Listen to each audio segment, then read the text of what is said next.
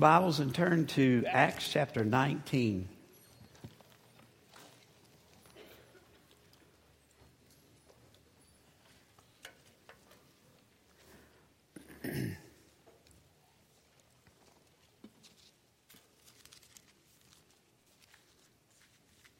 Acts chapter 19, verse 13. I want to share with you along the subject Does the devil know who you are? Or are you any threat to the devil? Look at verse 13. A team of Jews were traveling from town to town, casting out spirits tried to use the name of the Lord Jesus. The incantation they used was this I command you by Jesus, whom Paul preaches, to come out. Seven sons of Sceva, a leading priest, were doing this. But when they tried it on a man possessed truly by an evil spirit, the spirit spoke back. I know Jesus. I know Paul. But who are you? The Bible then goes on to say, they leaped on them, attacked them with them, attacked them with such violence that they fled out of the house naked and badly injured. The story, verse 17 says, it spread quickly all throughout Ephesus to the Jews and Greeks alike. And a solemn fear descended on that city, and the name of the Lord Jesus was greatly honored. Ladies and gentlemen, I'm, I'm convinced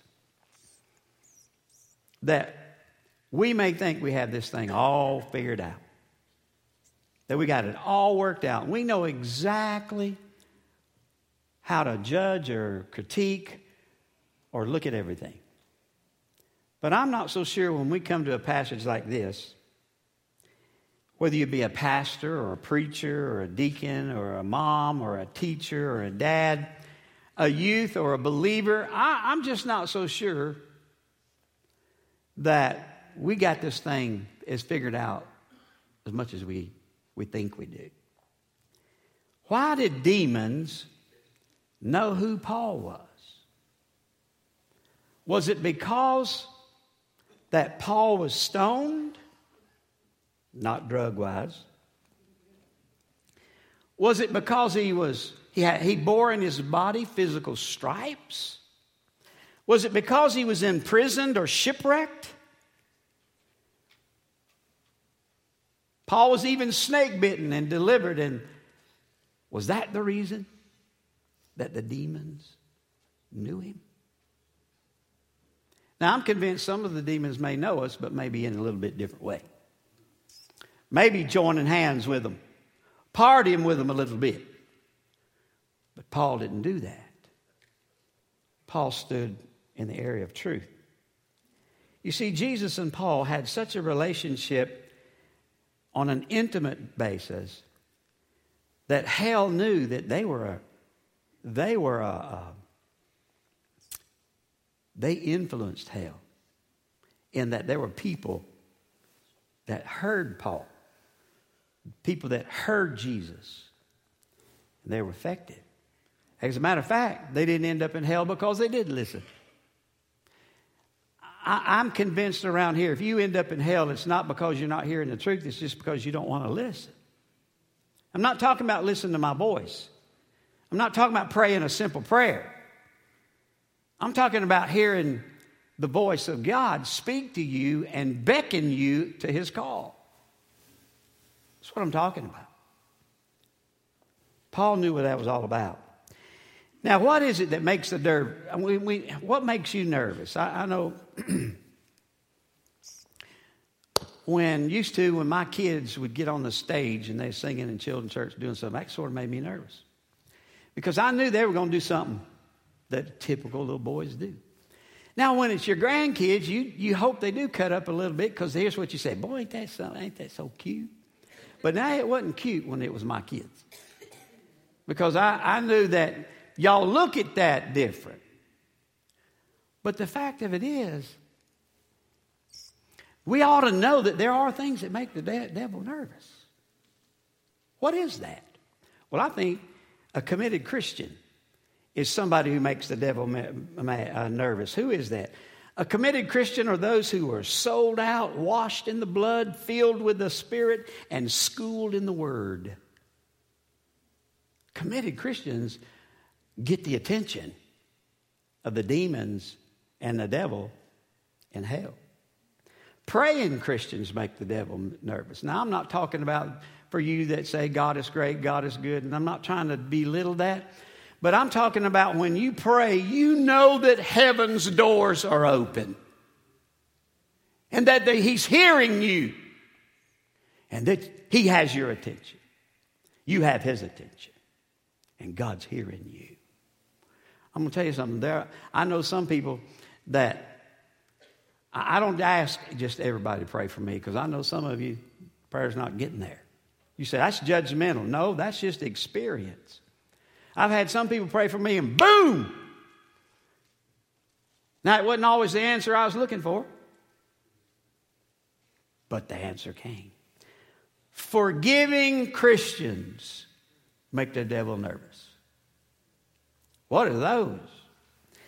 Colossians 3, Paul says, verse 13, forbearing one another, forgiving each other one each other. If any man have a quarrel against any, even as Christ forgave you, so also do you.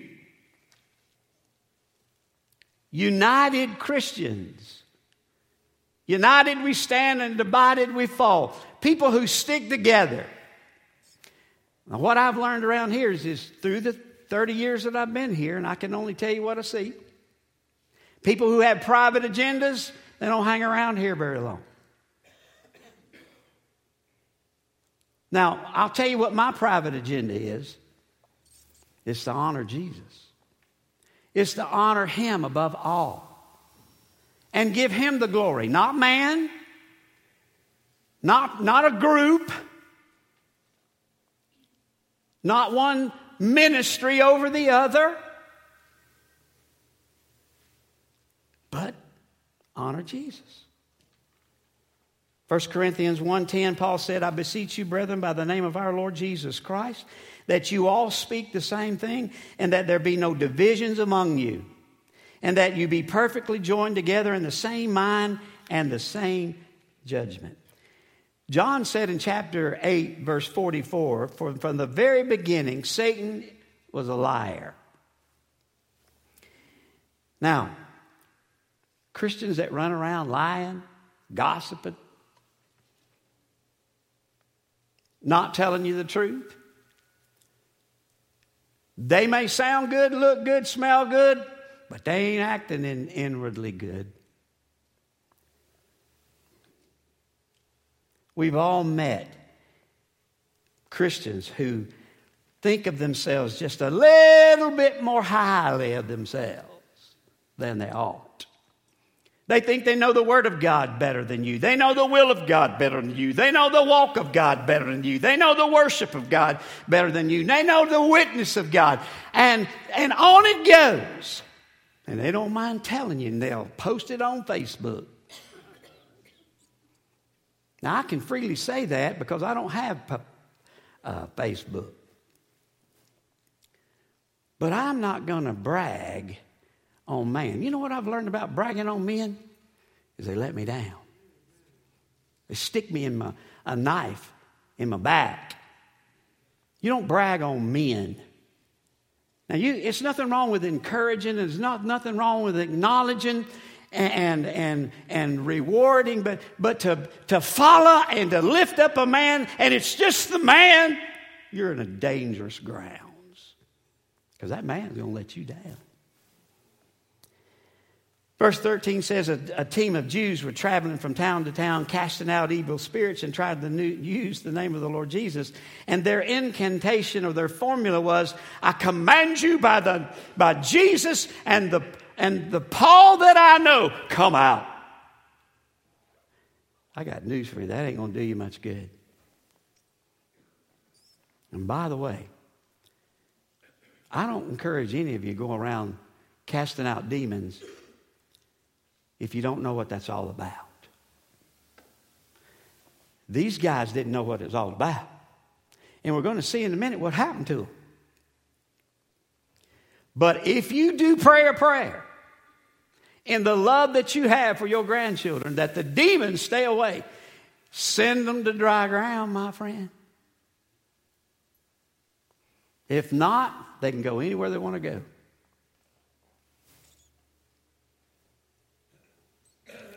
The demon said, Jesus, I know. What did he mean? He meant that by his interaction and experience with Jesus, he knew him. But he used a different word for the word know when he referred to Paul, because there he said, I know about Paul. You know what I've learned about human beings? I don't know anybody. I really don't. And I don't technically serve Jesus to so I can get so intimately knowledge about you that I'm disappointed. I take you face value. You tell me something, I'm going to accept it. If you tell me a lie, I accept the lie until I see it's a lie. I don't run around trying to dissect, exegete. I don't try to run around to critique everything that you tell me.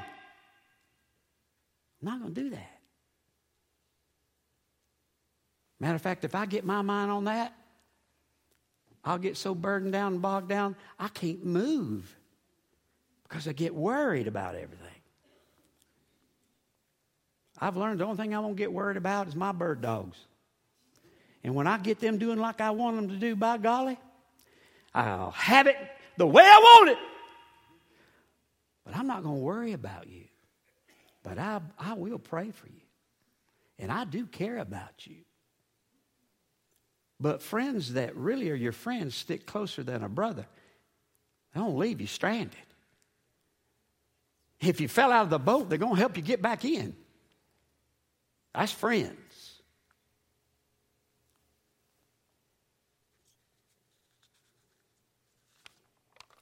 The seven sons of Sceva they didn't have any idea about demons. They weren't connected to the same power source that Paul was, that Jesus was. They were just playing games, playing church, following a leading priest that didn't have a clue what he was doing. And he led them into an ambush.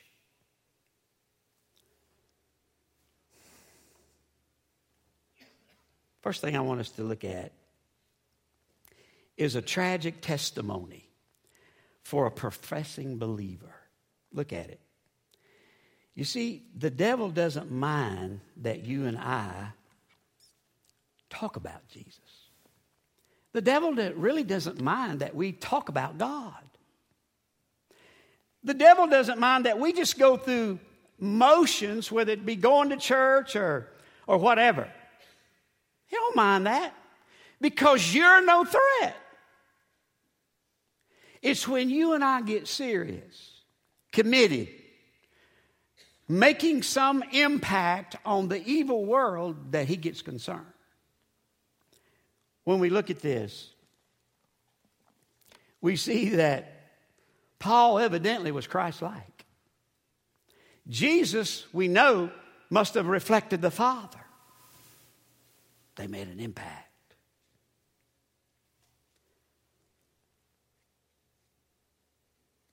The story is told of two men who were met on the street, and one said to the other, Have you heard about Harry? He embezzled the company out of half a million dollars. The other man said, Man, that's terrible. The first man said, Not only did he do that, he left town with Tom's wife with him. The other man said, Man, that's awful. The first man said, Not only that, he stole a car to make a getaway. He said, Man, that's scandalous. The first man said, Not only that, they, they think he was drunk when he pulled out of town. The other man said, Man, that's a shame. The first man said, But really, you know what bothers me? Who's going to teach Sunday school next Sunday in his class?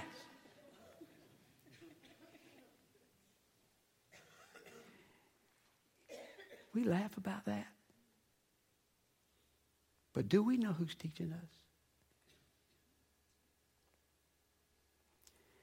Do you know what you're listening to on TV?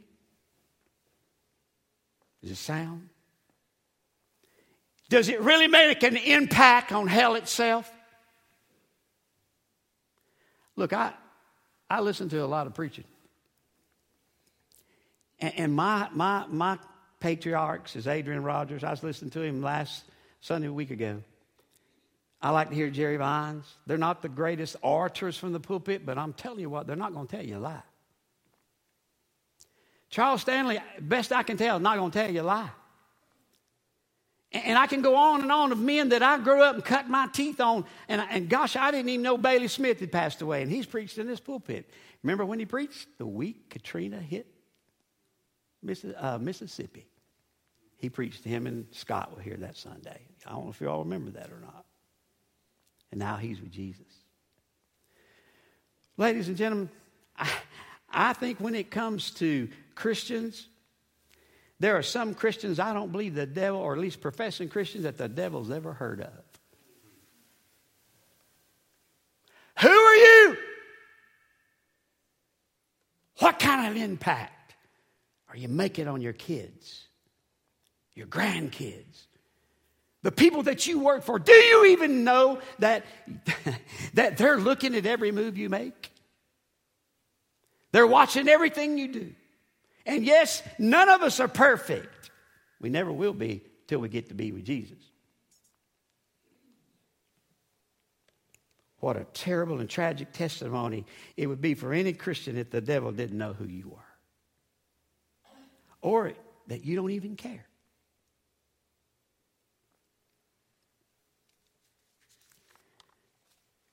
The devil has no reason to know some Christians. There are those who are singing like a saint on Sunday and cussing like a sailor on Monday. They look like angels on Sunday, but they live like the devils the rest of the week. They have their Bibles in their hand on the Lord's day, but have a bottle in, in it the next. They'll give a tenth on Sunday and buy a fifth on Monday. They're in church on Sunday, but in clubs on Friday and Saturday night. It's no wonder that the devil doesn't know who we are, if that's our activity we ought to be different. And we ought to be different not because of religion, we ought to be different because of Jesus. Because Jesus makes that kind of difference in his people. Turn with me to 1 John 4 1. I want you to see something.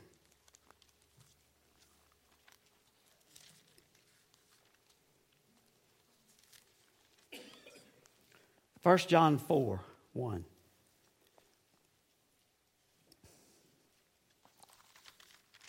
Better get in 1 John first.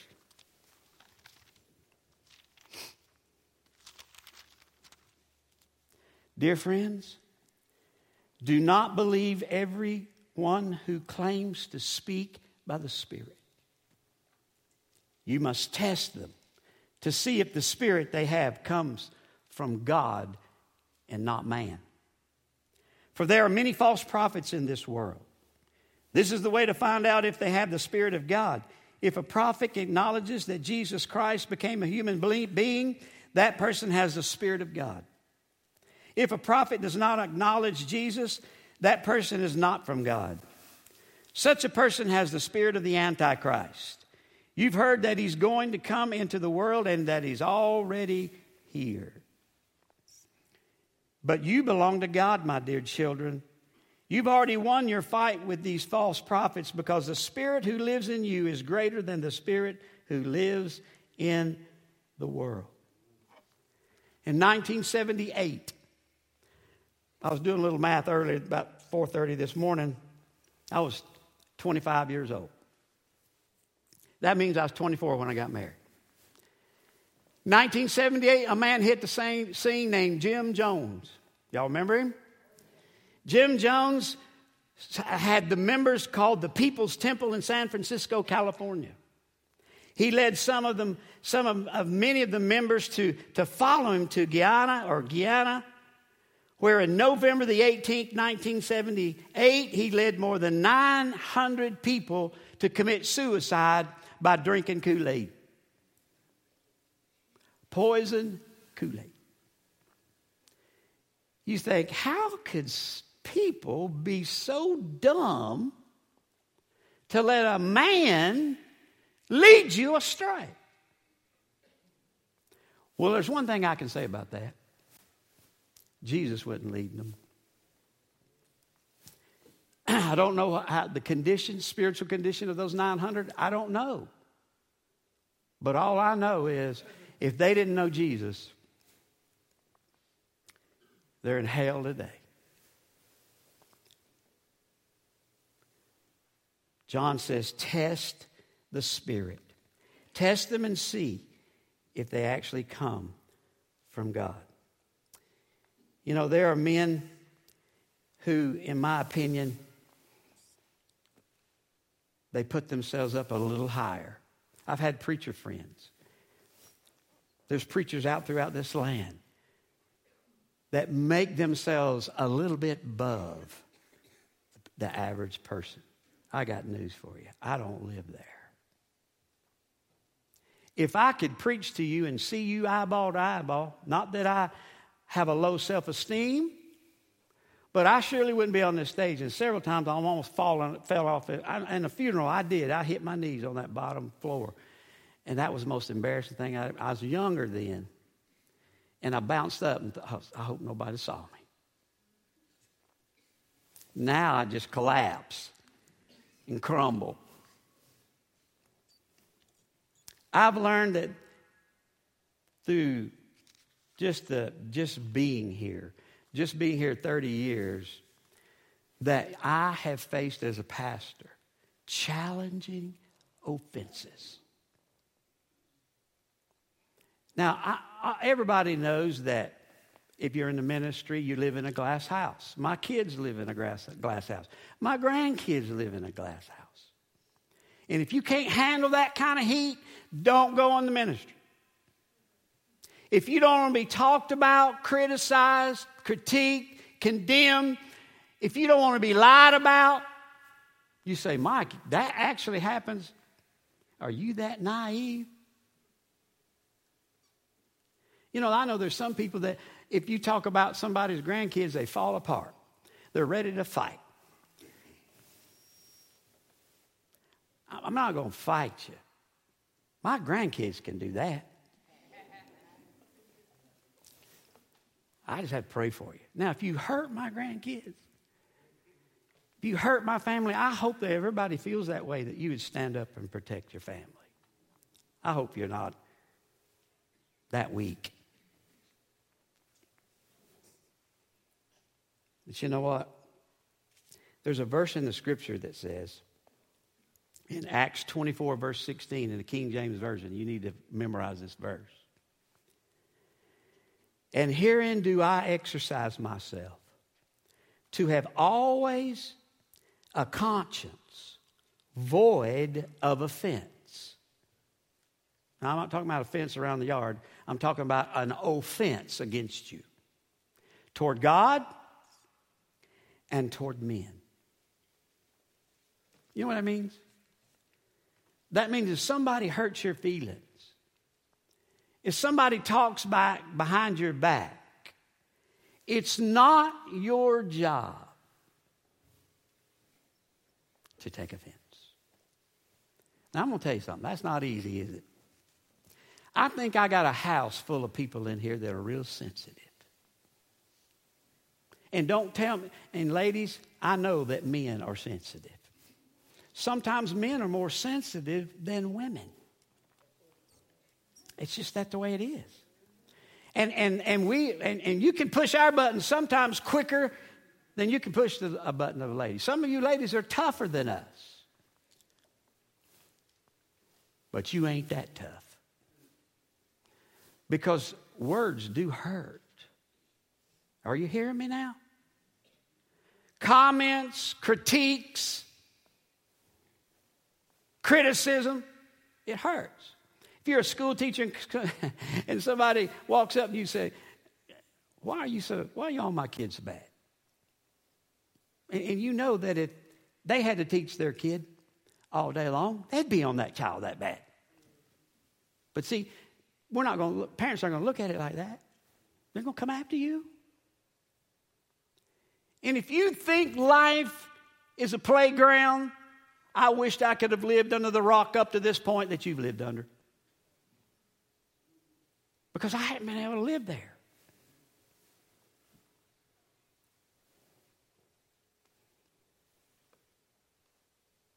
A young man climbed a wall. And all he was going to do is get a picture. On the way up the wall, he pulled four muscles in his knee. And he went to the doctor, and the doctor said, If your knee had just been disciplined, conditioned, you wouldn't have hurt it. But because that those muscles in your knees had not been conditioned, you're hurt now. Can I tell you something that I've learned from experience? When I get to the depths of depression or discouragement, do you know what I realize? When things don't go my way, or when college I didn't pass a test, Or when I didn't lead the person that I thought I was going to lead to the Lord and and they laughed at my face. Or when a friend I thought just walks out of your life. No explanation. Like it's not supposed to hurt. My question is what do you do with that? It's pretty clear, according to Paul. In 1 Corinthians 10 13, remember that the temptation that comes in your life are no different from what others experiencing. Uh, for God is faith. He will keep the temptation from becoming so strong that you can't stand up against it. When you're tempted, He will show you a way out so that you will not give in to it. I want to I want to share with you a statement. Our degree of maturity will determine how well we'll handle an offense with any injury that comes our way. What are you talking about, Mike? I'm talking about your spiritual muscles to handle people who don't do what they, you want them to do. That's why we have women battered shelters. I don't know too many men shelters. They just get beat up or go to jail. But we have women's battered shelters. That's why we have people walking around carrying offenses for years against people that you haven't released. And they've released you a long time ago. If something comes against us and it's affecting us and hurting us and, and, and uh, it's, it's paralyzing us, you have a spiritual muscle that's out of shape. And that, my friend, is your opportunity to grow up. Sometimes, I'm sure, we don't come to this altar and pray, God, let something bad in my life happen so I can just grow up. I don't pray those prayers. I don't run around praying that Cindy will disagree with me about something so we can have an argument and make up. I don't pray those prayers. I like the other kind of makeups. I don't like the ones that come after arguing.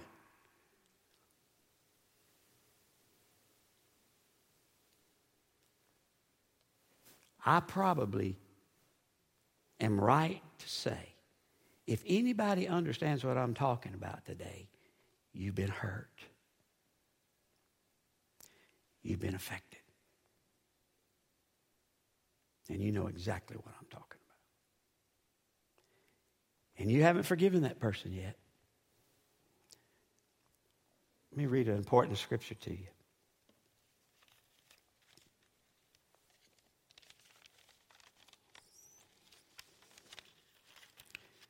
Matthew 8, 18, 18, 15. If your brother sins against you, go and tell him his fault between him and you alone. If he hears you, you've gained a brother. What is the purpose of that verse? I believe that purpose of that verse is reconciliation. But listen to me. Don't you dare go ask for forgiveness or his forgiveness if you haven't dealt with it in your heart first. Don't you do that. That's spiritual arrogance. That's pride. And God won't bless that. If you can't turn that person loose that's hurt you, that's done something wrong against you, don't you dare go. You're going to stir up the same thing that the seven sons of Sceva stirred up, and I promise you, they're going to come on you like a bad cold. Oh, Mike, you don't believe in demons? Yes, I do. I have to believe in them if I believe in Jesus. I have to believe that there's an all a force against me if I'm standing on the side of Jesus. I got to believe that. What I don't have to do is let the demons use me. I don't have to do that. You see, this story, the scripture said that the demons jumped on the non believers.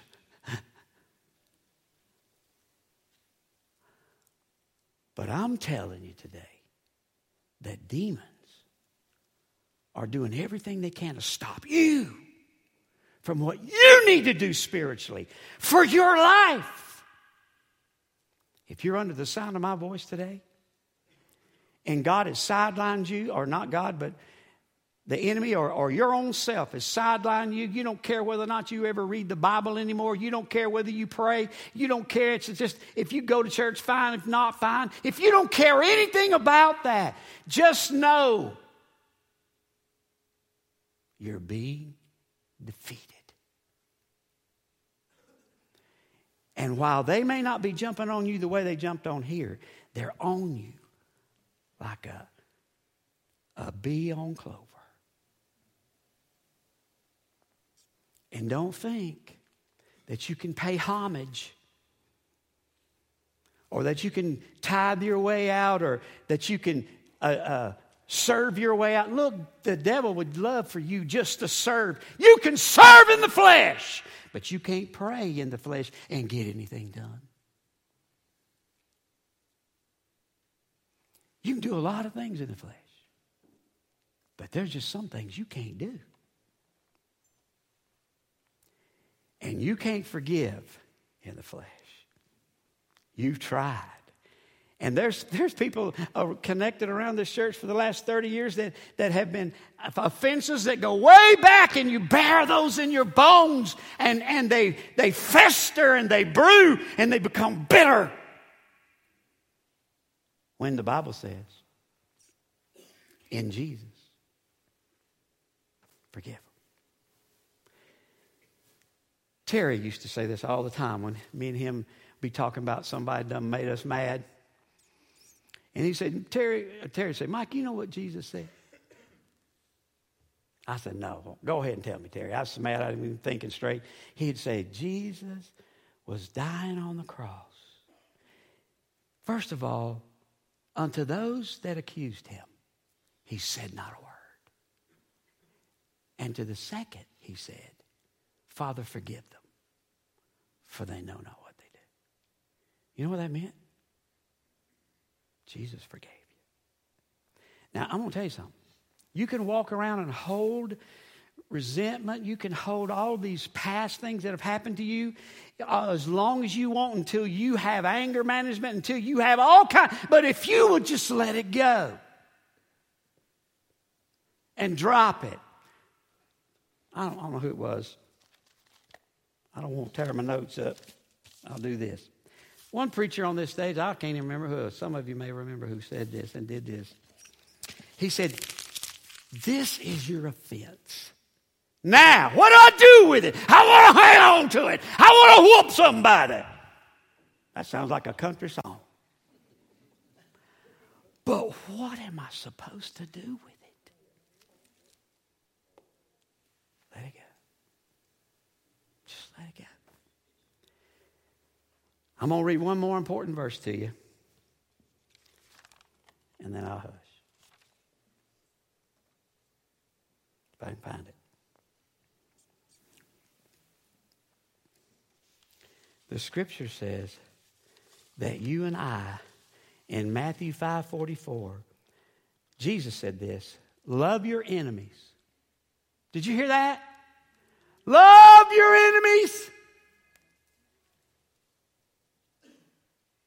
Bless them that curse you. Do good to them that hate you. And pray for those who spitefully use you and persecute you.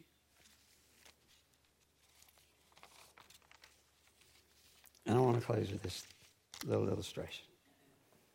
43 year old man named John Bingham was 240 pound, self described couch potato.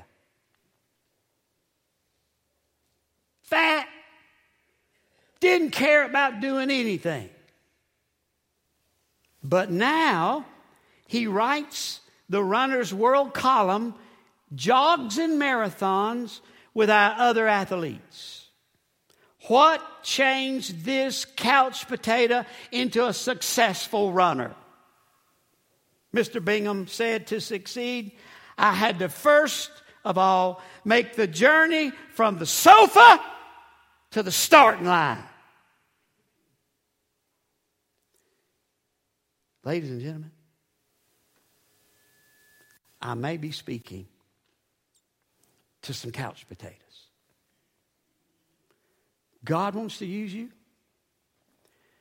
God wants to, to be an impact on hell through you. But the devil don't know who you are because you're a couch potato. You satisfied? It don't matter whether anybody gets saved or not. But you've been sidelined. Oh, you know Jesus. And then maybe you don't. But either through bitterness, resentment, unforgiveness, whatever bad spirit, bitter, critical spirit that you have, you got to take that to the starting line. Get off the couch of your self pity and go to running with Jesus. This verse, and I'm done. Hebrews 12 1. Let us run with the patience the race that is set before us. That the word patience is perseverance. It's encouraging us to stay in the race. Get involved. Haven't we been couch potatoes? Long What excuse are you using? With your heads bowed.